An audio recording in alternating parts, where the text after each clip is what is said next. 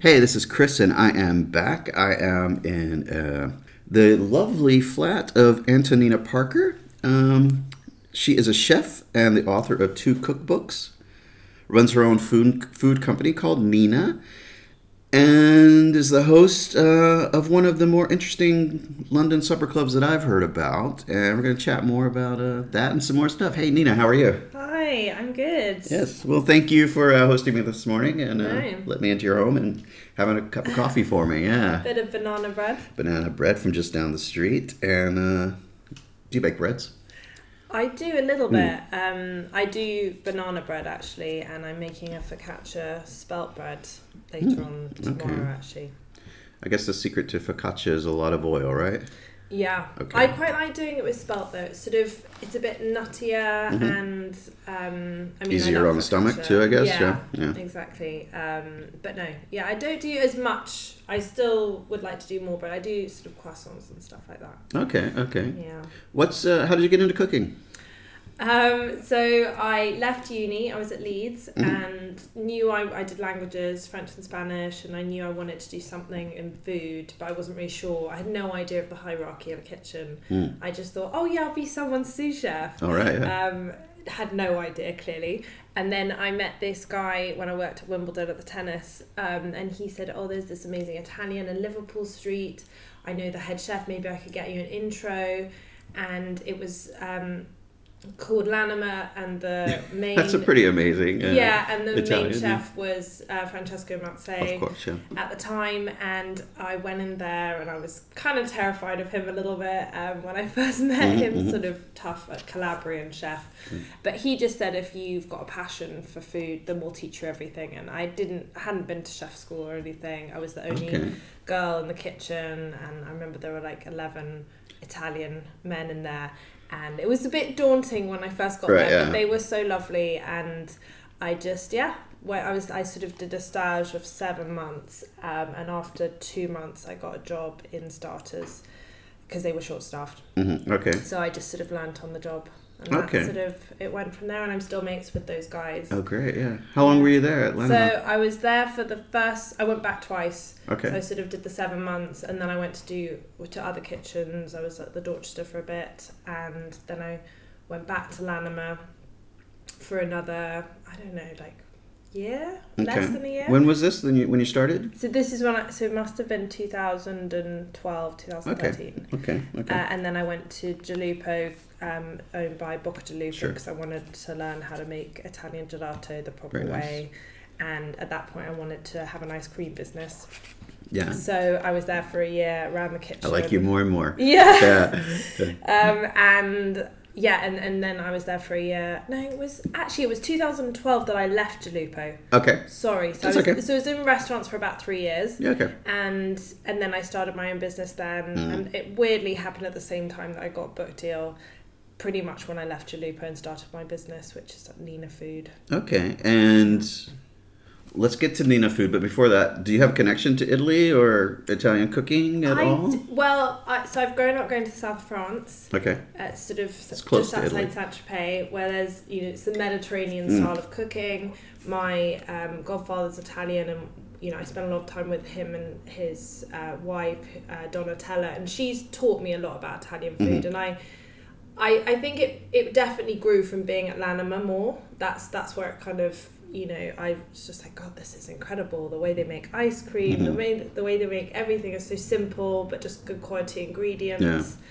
Yeah. But no, I definitely, it was more why I studied French and Spanish. Okay. So, but I love the Mediterranean. Sure. And broadly speaking, is that how you would describe your food, as Mediterranean? Yeah. Okay. I think it definitely has changed this year a bit more, because I've sort of fallen in love with the LA California style of cooking, and just being a bit more imaginative with more fusions and more Asian influences. Same kind of base, just more influences, I guess, right? Yeah, okay. Still, the foundation is just delicious, good quality, and not too much. I don't like things that are too fussy. Okay. I just like it to sort of, the food to speak for itself. Yeah, sure. Not foams and things jumping out of... Foams can disturb me. Yeah. I'm all. Sorry, they're gross. Yeah. But it makes you wonder what's going on in the kitchen. But so you leave Gelupo and then you start the brand, the food company? I bought a 1970 Citroen van, and it was called Ice Cream and Cake, Nina Ice Cream and Cake Van. And then I went to festivals and parties and weddings. And I still have the industrial ice cream machine at my parents' house, which I still use quite a lot. Great, yeah. It turns like 30 litres an hour. Oh my God. That was one side of the business. And then in the winter, I'd be doing a lot of catering. Okay. And then it just sort of evolved from there. I did the book at the same time when I got the van. Mm-hmm. And then I've started doing a bit of writing as well with the book. Basically. Yeah, you have a regular feature with or column with Tatler? Yeah, that's right. So I write monthly for them food, travel articles. So really wherever I'm going, I'll try and find the kind of off the beaten track, delicious food place to go to. Right, yeah. And I love all the photography side of it as well. So I'll do all the photos for it. And you were just in Paris for that? Yes. Yeah, so I went to Paris recently.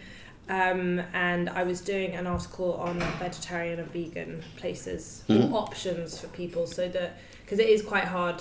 When you go to these. Are you vegetarian? I am trying to be as veggie as possible. Okay. I kind of can't be because I do. If a client says they want a steak, I'm going to cook a steak. Yeah. I can't be difficult like that, but I care much more about if I do get a steak where it comes from. Whereas 2 years ago, I wasn't being as careful. But I'm pretty much veggie in my foodie personal life. That's what I call it. I'm kind of the same. You're probably more virtuous than me, but that's sort of if I do have meat, I think it should be a treat. Yeah, and I want to know where it came from, things like that. Yeah, I don't really miss it. Everyone's like, "Oh, you miss." The only thing I'd love pork, but apart from that, I don't miss it too much. I was talking to some lovely vegans the other last week actually, and I just came to a point where I was like, "But jamón ibérico," and those pigs are happy, So anyway, I see all sides. But if you're in Spain, that's the thing. If you're in Spain and you're in this gorgeous little Museo de Jamón or something. Yeah. Obviously, that's a good time to have a bit of jamón ibérico. So, can you have good vegan food in Paris? Yes, but I was only there for 3 days. Okay. I still think you need a bit more time to find even more. Like, I feel like I didn't find it enough, but I found some good vegetarian ones. So you could, with a bit of dairy in there. I do think they were quite cool because I was looking for places that people felt that.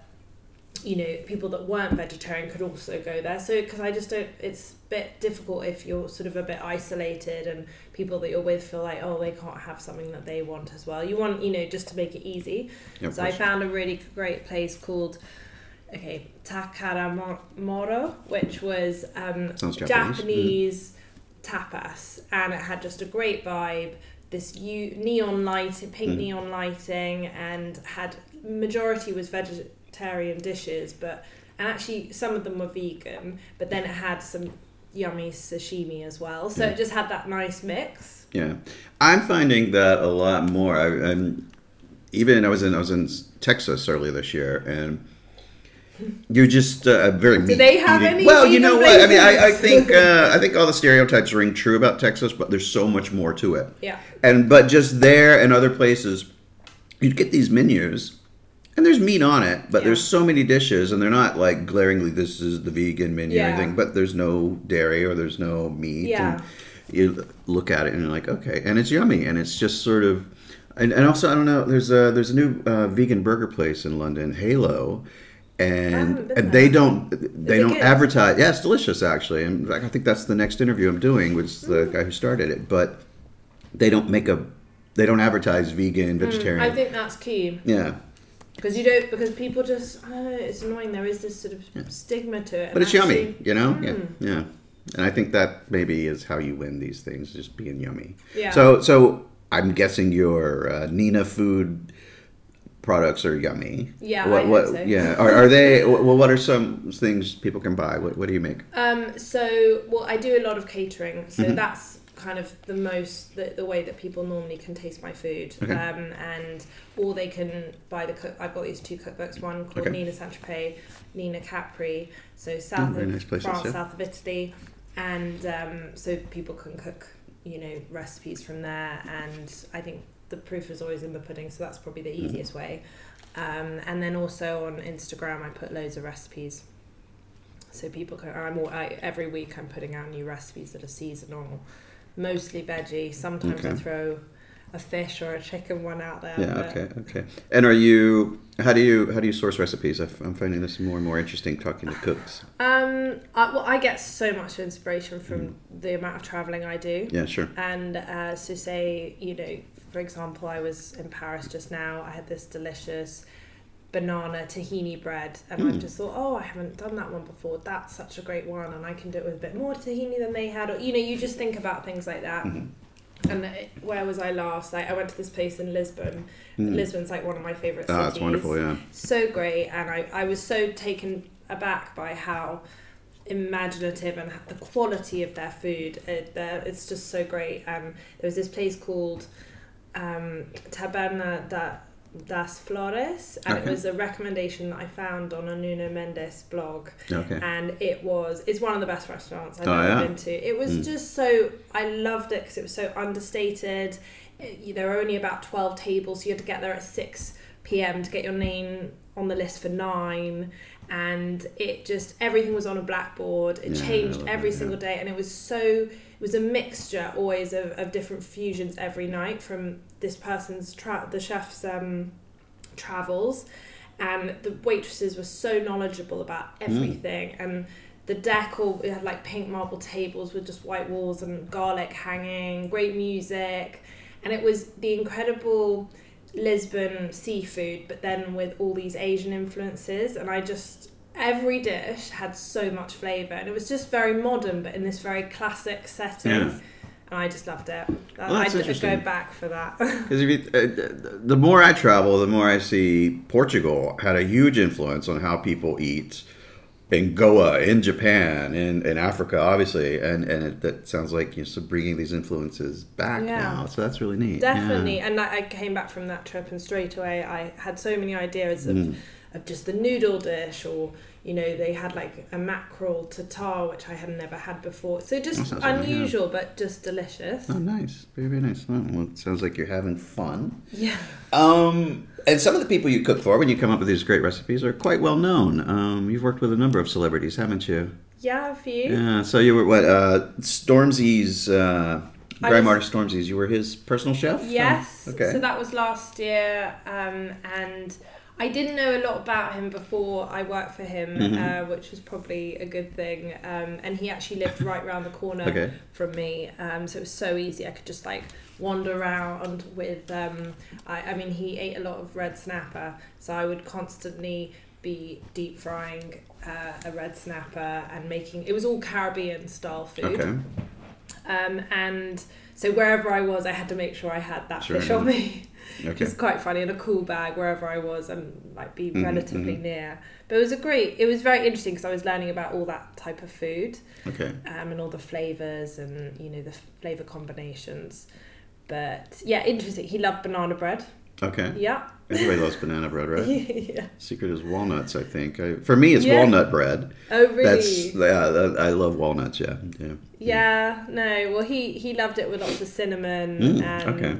He would just nail it in a day. He actually told me to stop making it because it was too much. Because he just couldn't. He couldn't resist it. Wow, I guess that's a good compliment. And, and so and other notable people you might want to mention or not. It's up to you. So, I'm trying to think of other people. During Fashion Week, I've worked for very different end of the spectrum. Donatella Versace. You mentioned a Donatella earlier, not the same. Different Donatella, yeah. I was like, really? Different Donatella. Okay. That Donatella's a bit more low-key. This one's a bit more fancy. But the designer, and that was very interesting. What did you make for her? Very strict about what I had to cook for her. She just wanted everything very, very simple. Sea bass, steamed, but I wasn't allowed to put too much seasoning on it, just lemon, and you know, simple vegetables. I think because she's traveling so much, she just wanted everything very simple. Yeah, I can appreciate that. What else? Grilled chicken, okay. Egg white omelette, stuff like that. Okay. Very, very healthy. I guess in a way that's easier, but in a way the pressure is higher because you got to make... Oh, I couldn't put much on it. I had to buy... I was buying micro herbs to edible flowers non-stop to try and make the plate look a bit more interesting. Yeah. Well, I guess the plate is just sort of the tip of the iceberg then. And so how do you... I mean, you've got to be able to sort of think on your feet, which maybe I'm not doing well right now. I'm stumbling on my words, but like...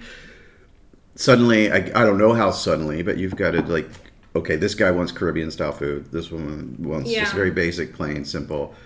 You're watching cook like a you gotta adjust. You gotta just juggle throughout the night. Yeah, right. Yeah, wow. No, I mean, because also I'm the kind of person that if I get offered something, I do usually say yes. I'm like, I can make this work. Yeah. It's fine. Make it. It's a bit like the book. I felt.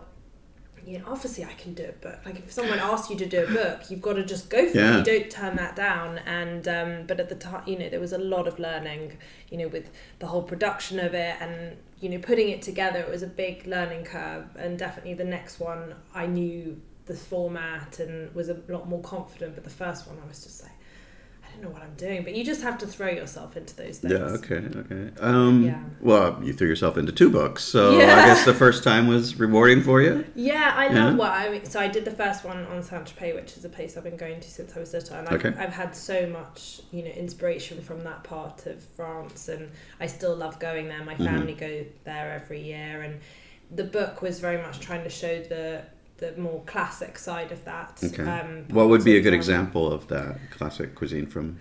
Oh God, that's a good question. I mean, there are a lot of restaurants, but for example, this is a very famous example, but maybe more people know about it. There's Sank-on-Sank, which is, it's just got such an incredible story of how it started, and the person that it started off as a beach shack with no electricity in 1955, and the guy that owns it, Patrice de Colmont, his dad bought it, and they just had this wonderful sense of if ever they had people over or they were chilling on the beach, the mum would always be making the food and she'd just be cooking, and the Patrice said to me, there was always this mentality of like, we'll always find another chair if there wasn't enough room. If an extra person came, we'd always find another chair.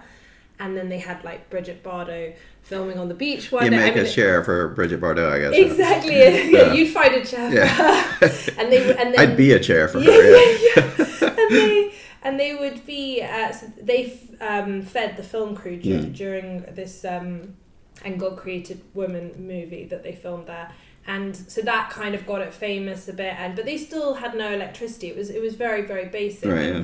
And the whole mentality of, or the idea of the restaurant, it's obviously enormous now and worth a ton of money, but sure. It still has kept the idea of it all stripping back, and it's just down to nature. Like the colours are very simple. It's just white, pale blue, and then it's got sails, and it's all really this beautiful garden with trees. So it is very simple, and that's just such a lovely idea, and it's continued to grow, and it does, I don't know, it's like 400 covers or something. It's crazy in the service. Yeah. It's like it's a very slick operation that they run, but that sort of classic side of Saint-Tropez still exists in places. I mean, it's definitely become a bit more like, everyone knows about it now, but there are a bit more, a few more secret places. Okay. Yeah. And do you have a third book in you? I have an idea for another one. Yeah. It's just about, I've been so busy lately. I've written the proposal. Okay. Is it location-based as well? Slightly different. It's more a mixture of different world cuisines.